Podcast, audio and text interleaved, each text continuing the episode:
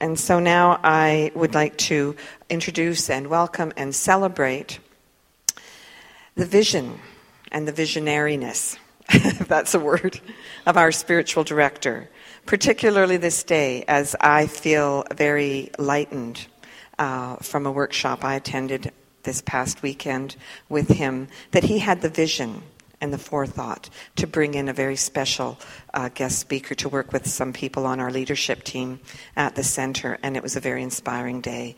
And so I would like to just extend my appreciation and thanks for all that this man does to keep moving me forward in life, as I know he will do for you today, Reverend Patrick Cameron.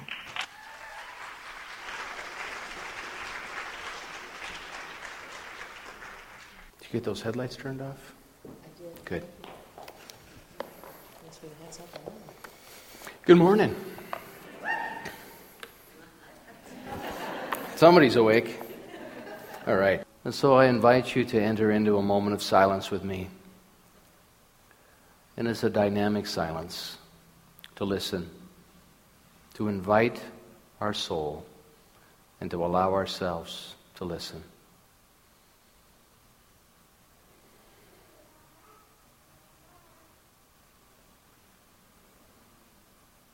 And so I celebrate that moment with you, that eternal moment that is outside of time and space.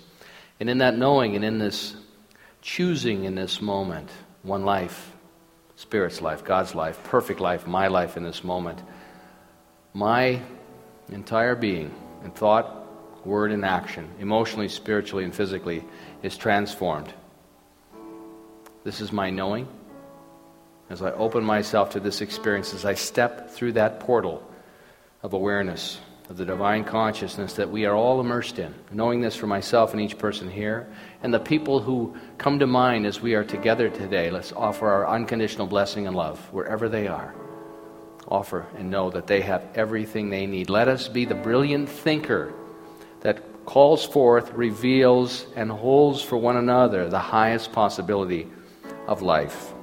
That each person who is suffering in this moment is guided in the right and perfect way, in the right and perfect process, to the right and perfect people, situations, information, and opportunities that allow them to continue to move into a life that thrives, a life that is vibrant, a life that is meaningful, powerful, enjoyable, and fun.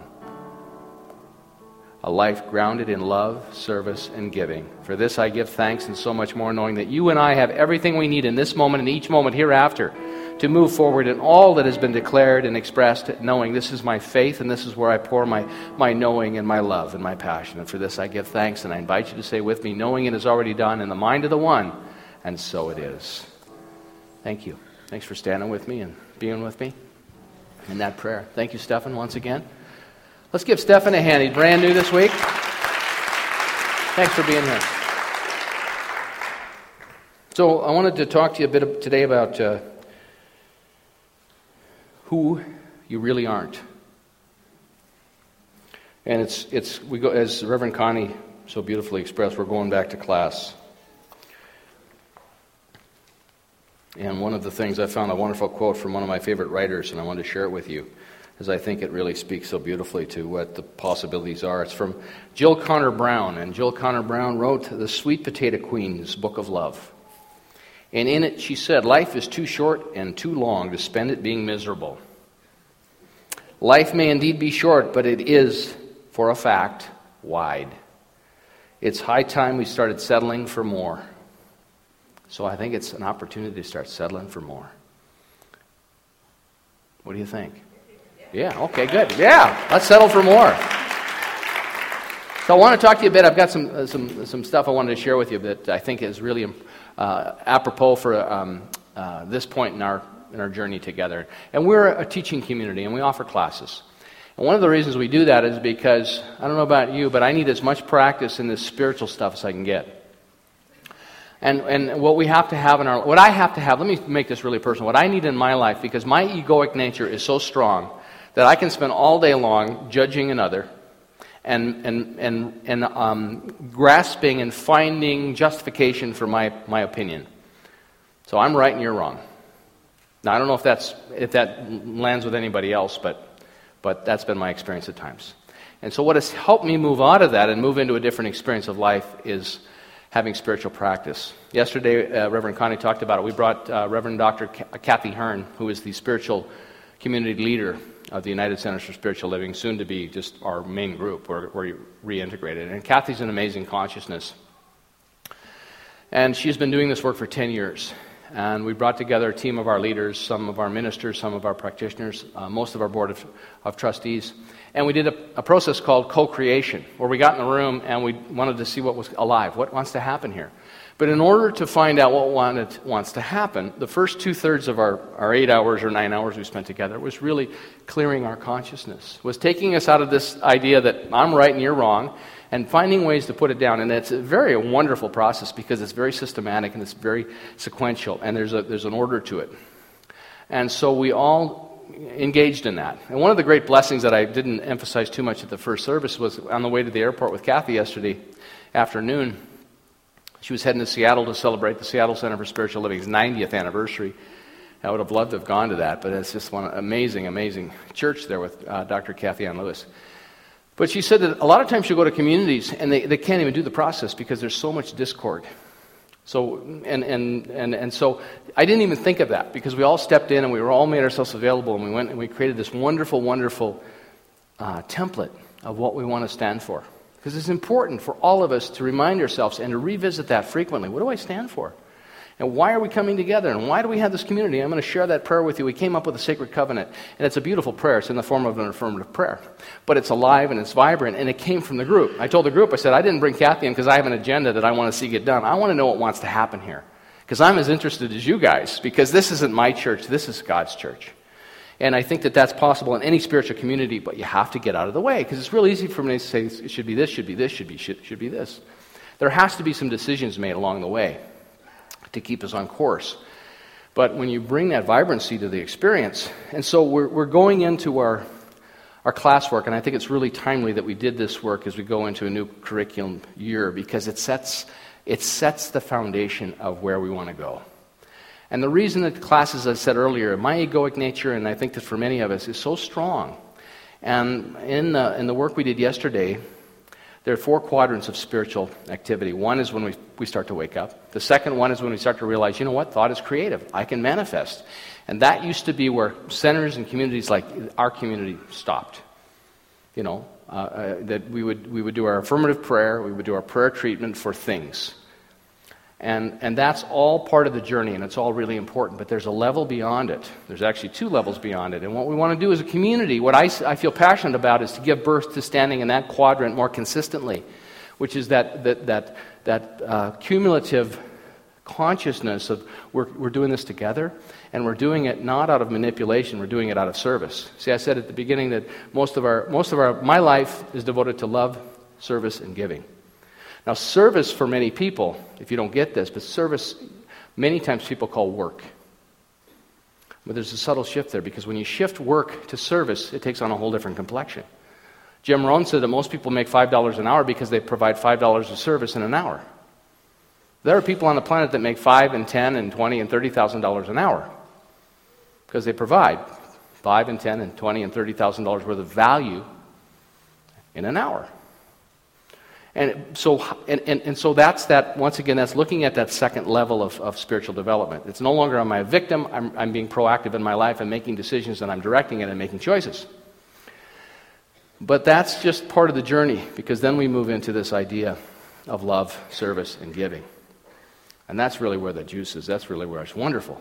But we got to be able to handle this stuff. If we can't get to the center because we can't, we have no transportation and we don't have money to get on the bus, we need to deal with that because that's just unacceptable. But it's a time, it's time for all of us to start settling for more. And so I have a favorite author by the name of Larry Winget. Larry's written a number of books. He's called the, the Pit Bull of Personal Development. And this one today is this Shut Up, Stop Whining, and Get a Life. a kick butt approach to a better life. And here I am, and in fact, the first quote I read to you out of this book was, uh, was from it. On page 30. I'm paging through this yesterday or day before, and I open it up, and here's a guy by the name of Ernest Holmes that he quotes.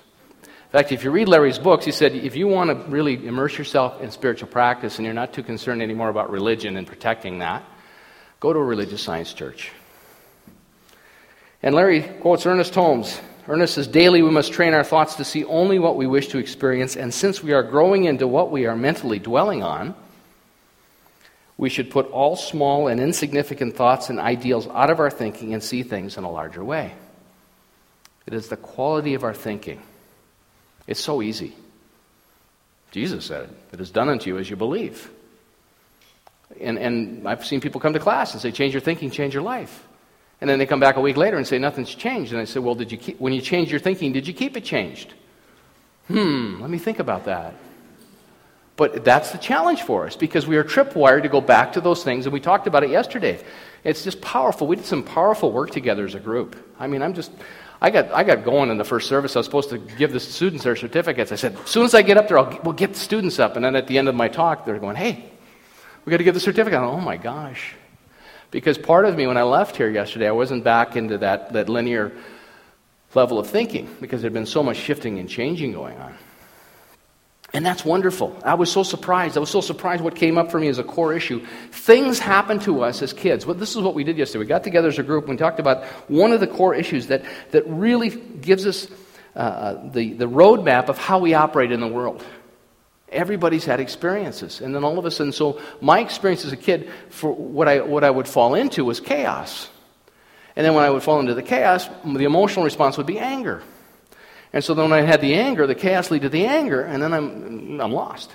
And so we, we went back, we did a, a variety of spiritual practices to identify, and each person's thing was different. And we all shared, and we looked at the commonality of, of the, the, uh, um, the situation. And then we used practice to release it. So it was really powerful and wonderful. And we're going to do more of the co creation as we go along. We're going to plan more of it because it's really powerful stuff. I mean, I just, I can't begin to tell you. So my, the prayer has a physicality to it. The prayer starts out like this. I'll show it to you. So I'm going to let you. But because uh, I'm not embarrassed by this, but you know, I release my belief in chaos. I release my need to be angry. And I'm so grateful for the wisdom that God is in my life. It's the prayer. And I get to do that 70 times a day until it shifts and moves for me. So I got up this morning. I told Laura I got up at 4:30. I did the prayer. She got up. I come back in the room, and she's standing over in the corner, and she's going like this. She's got her prayer. But everybody's got the prayer. And so we use the prayer to help clean, clear the consciousness so we're not standing around going, I'm right and you're wrong. No, no, no, no. No, no, it shifts us energetically. So we move into this space where it's like, what wants to happen here? And how can I serve that? And it's, it's just powerful and wonderful. So we're going into classes. And see, classes are all about this. It's about, it's about pulling back the layers. It's about looking at our lives and understanding that those things that happen for all of us, those things that we bring with us as kids, that's the great stuff that allows us to move into this space. That's the, stuff that propels us. Larry Winget talks about it in his book. He, he went bankrupt.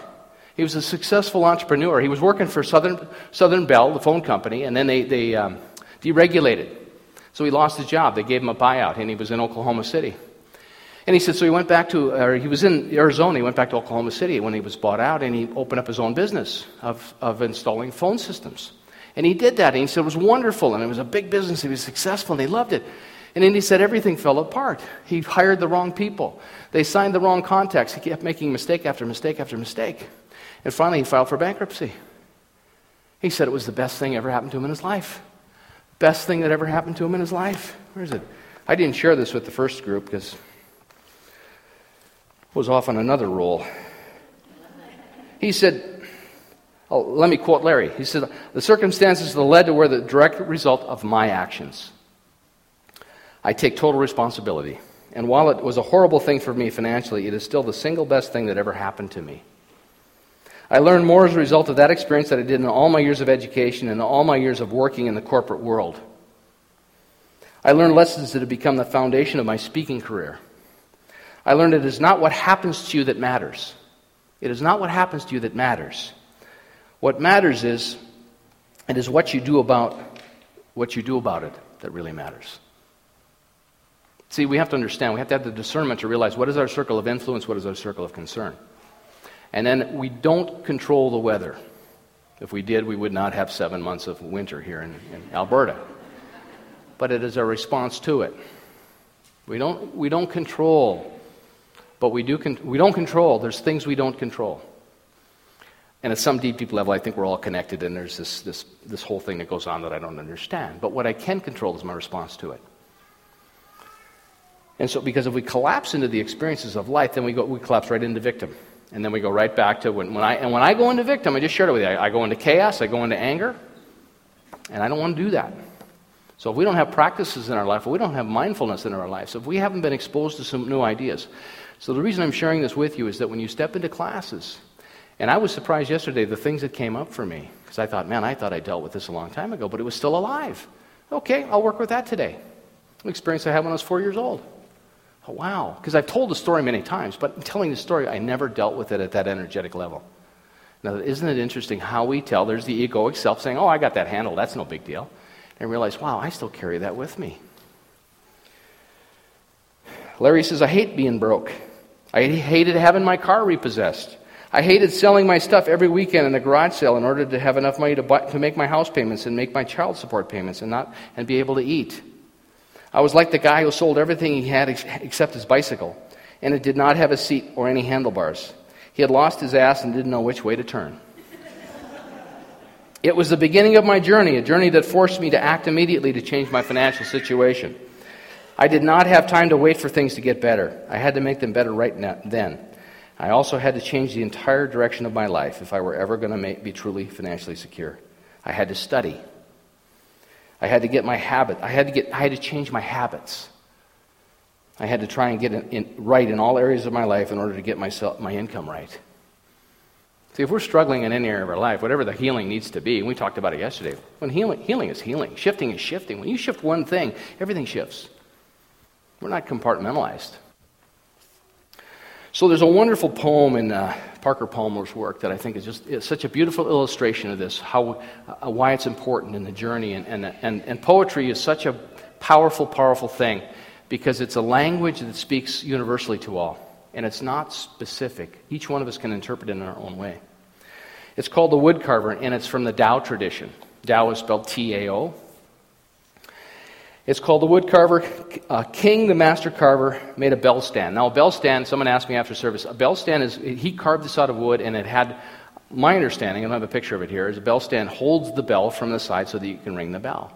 There's a, an apparatus, so it comes up like a yoke and it's open and you can ring the bell. So Khing, the master carver, made a bell stand of precious wood. When it was finished, all who saw it were astounded. They said it must be the work of spirits. The prince of Lu said, it was the ma- it said to the master carver, What is your secret?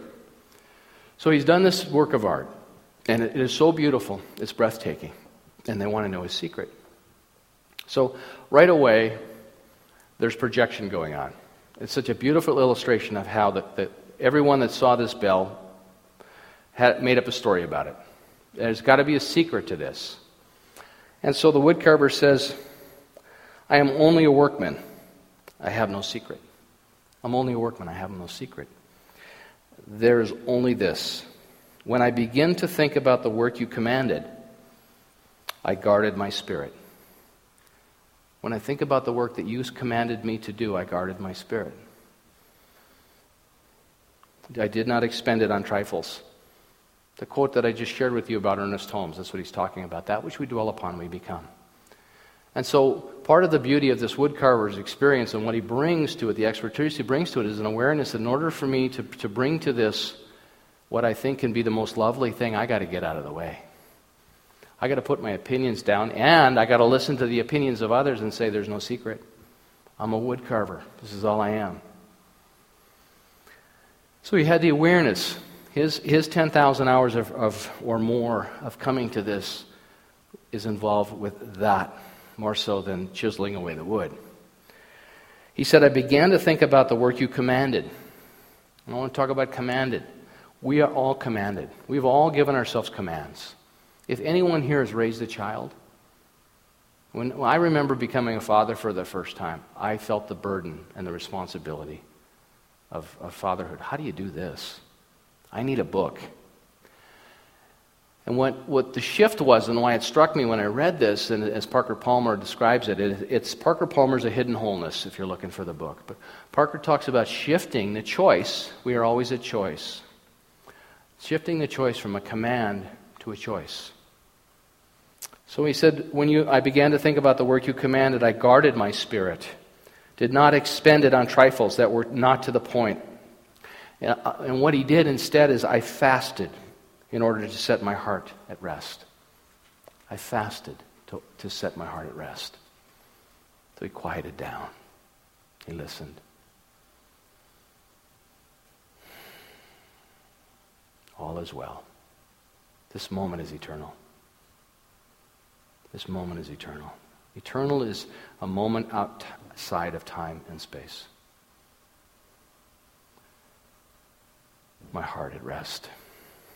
After three days fasting, I had forgotten gains and success. After five days, I had forgotten praise or criticism. After seven days, I had forgotten my body with all its limbs. What he's doing, what the woodcarver is describing, is spiritual practice because we have so many distractions. And in this chapter, he uses this, Parker Palmer uses this as the core of one of his retreat weekends. And people make up their, and people make up stories around this woodcarver. Some say, I couldn't do that. This guy's just a woodcarver. I got a family to feed. I got work to do. How, doesn't say he didn't have family to feed. Doesn't say he had, didn't have other jobs. That's it, the stories people make up. See, the, the challenge for us is we're all busy people. We're bright. We've got op- opportunities and obligations and things we've committed to, things that we feel commanded at times. We can still do this work. He's talking about fasting. And we can interpret it as a literal fast, but what are the thoughts? What are the ideas that require fasting so that you can clear the consciousness to space? We did that yesterday when we did it together. We fasted. We said, you know what? We're going to. Holmes said that. Eventually, your conversation, Dr. Holmes said, eventually your conversation will be in heaven. And so we did that. We put that down. And we, and we, let, and we let the soul speak. Because our soul knows. Dr. Holmes used to say, I don't know, but something within me does know. He was talking about that relationship, that conversation. The wood, the wood carver continues. Well, he said at the end of this phrase, I had forgotten my body with all its limbs. See, he knew. His, he knew his body knew what to do. He's a master carver. He didn't think about the angle of the chisel. He knows. Being a woodworker, I know. When I pick up a tool to work with it, I've worked with tools my entire life. I don't have to go through the, the, the process and that, that, that learning curve because I know. By this time, all thought for your highness. Now, the woodcarver's talking to the prince who commanded him. By this time, all thought of your highness and of the court had faded away. All that might distract me from my work had vanished. I had collected in the single thought of the I was collected in the single thought of the bell stand. So he continued to do the work to clear his consciousness so he could be fully present with what he was asked to do. So, and the king could have said, Look, you don't do this or you mess it up, we'll get rid of you. We'll exile you, we'll shame you, we'll, you know, we'll, we'll execute you, whatever it may be. But he knew that that wasn't going to get him to the destination. And then I went to the forest to see the trees in their own natural state. And when the right tree appeared before me, the bell stand also appeared in it, clearly beyond doubt. All I had to do was put forth my hand and begin. If I had not met this particular tree, there would have been no bell stand at all. I just love that. See, I think when we do this work, when we, when we, when we slow down, Kathy said it yesterday at work, and we slow down, we go slower to go faster. I love that. I like economy of effort. I think that when we slow down and we know that we are in co creation with a, a, something larger than us, then the person that we need to meet shows up. And the idea that needs to propel us forward shows up. And the opportunity, Larry Winget, the bankruptcy that refocused him and allowed him to bring his gifts to the world in a way that he speaks to people that probably I wouldn't speak to. Because he's teaching the same things we're teaching, he's just doing it from a very, very uh, different energetic. I've seen him. You can, you can Google him on uh, YouTube. And he's an incredible speaker. He's, he's sharing the same principles. He's just not calling it a spiritual principle, he's just calling it life practices. If I had not met this particular tree, there would not have been, there, there would, would have been no bell stand at all. What happened? My collected, my, my own collected thought encountered the hidden potential in the wood From this live encounter came the work, which you, you ascribe to the Spirit. So he describes his path, his method. When we do our spiritual practice, when we slow down, what are you reading daily? What am I reading daily? I mean, I'm, i feel so blessed to have this practice in my life now that I got yesterday. Every time I start to feel like I'm getting confused and I'm getting upset, I release my belief in chaos. I release my need to be angry, and I'm grateful God is the wisdom in my life. It took nine hours for me to get there to, to share this, this prayer. And then collectively, we did a prayer for the community, which I'm gonna, we're going to share and ask each one of you as time goes by to use it in your daily practice. And Kathy explained how important it is to the physicality of prayer to get us out of that. It's that, that kinetic connection with prayer. And I'm a kinetic guy. That's why I was such a good carpenter. I love the physicality of putting things together and creating. That's how I learned better. Multiplication, if they'd just given me some things to multiply in my hands, I would have got it right away. But it was all on a page, and I was like, hmm, what does that mean? Four times four is 17. but the point being is that we need practice in our lives. I need practice in my life, and I need to do continual practice. Kathy eh, Hearn said yesterday, I've been doing this for 10 years. I'm still doing it. Because when I get done with one piece, there's another piece that comes up for me. And I want to, I want to, you know, when we talk about providing skills and tools for people to go out and live their best life, this is what we're talking about. It starts there. At the early service, we graduated 30 people with certificates. Kathy said to me that a lot of times, as I said, when you go to a community, they can't even do the process because there's so, much, there's so much of the second stage of, of, of spiritual awakening going on. I'm right and you're wrong, that they can't even get to the third. We went through that portal into the third yesterday as a group. And then that, that's a vibrancy. And she said, You watch and see what happens within your community in six months. People commit to this practice. See, we all benefit. Those wonderful people that gave their whole weekend to do this as a gift to themselves, but as a gift to us. And that's powerful. This is the stuff we should be doing. When we did the, the service in the park last week, I said, What energy are we going to bring to the world? Yeah, it's sad and it's sorrowful, and I have compassion for everyone involved. But I can't collapse into my sorrow. What this is is a call to me to say, I know that the right things are emerging despite what it looks like. I will not collapse into the depression and sadness and sorrow of this. I will mourn with them and I'll have compassion, but I know that something has begin, given birth here. It was a wake up call for everyone. Kathy called it yesterday. Kathy Hearn called it yesterday. When those planes flew into the building, everything the U.S.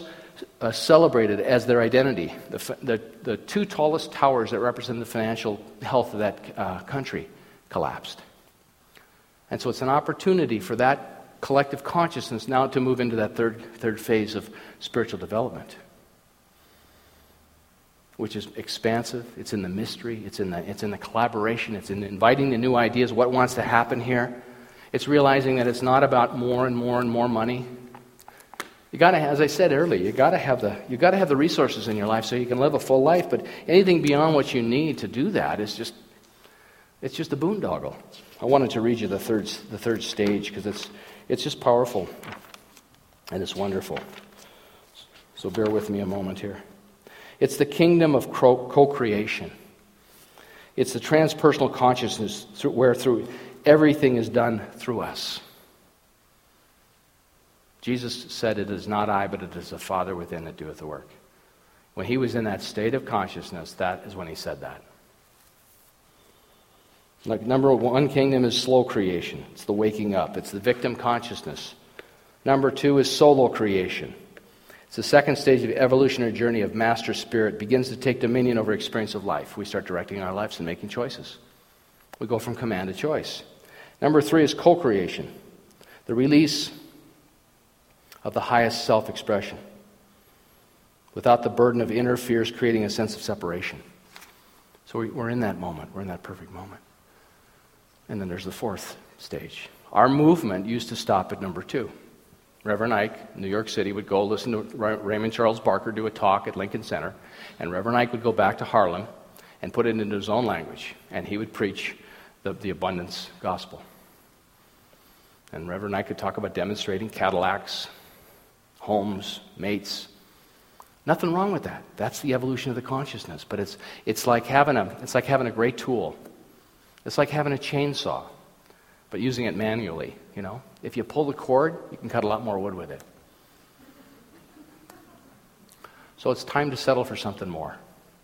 And I encourage you, if you're thinking about doing a class, it's a wonderful opportunity to step in, whether you've done them before or not.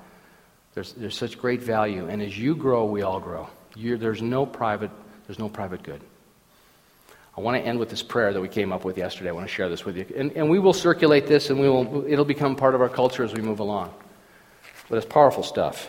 So we, at the end of this, we came together with this prayer. Once we'd done, all done our personal work, which was some deep, deep healing. For you just feel the energy shift in that room. It's just powerful. I mean, this is a method that's tried and true and wonderful, and we want everyone to experience that that's interested in it. So this is the prayer that we came up with, and it's a covenant. We called it a covenant. There's only one life, and that life is good, and that life is God, and this life is my life now. In knowing that I am one with this life that is God, I therefore know that I am one with each and every one of its blessed expressions, which includes this beloved revelation called Center for Spiritual Living Edmonton. And because I know that the highest purpose of this center is to glorify God, I therefore know that, that this center is a revelation of God as love. As I stand alone in the altar, the high altar of consciousness, I see this center revealed before me as a vibrant spiritual community. I participate in this center in full cooperation and agreement with my beloved partners, knowing the truth about myself for, and these are the five covenants that we came up with. I am the living embodiment of our principles. I am honoring and respecting myself and others. I am communicating directly with authenticity and openness. I am nurturing and utilizing talents, skills, and abilities. I am engaging in joyful service.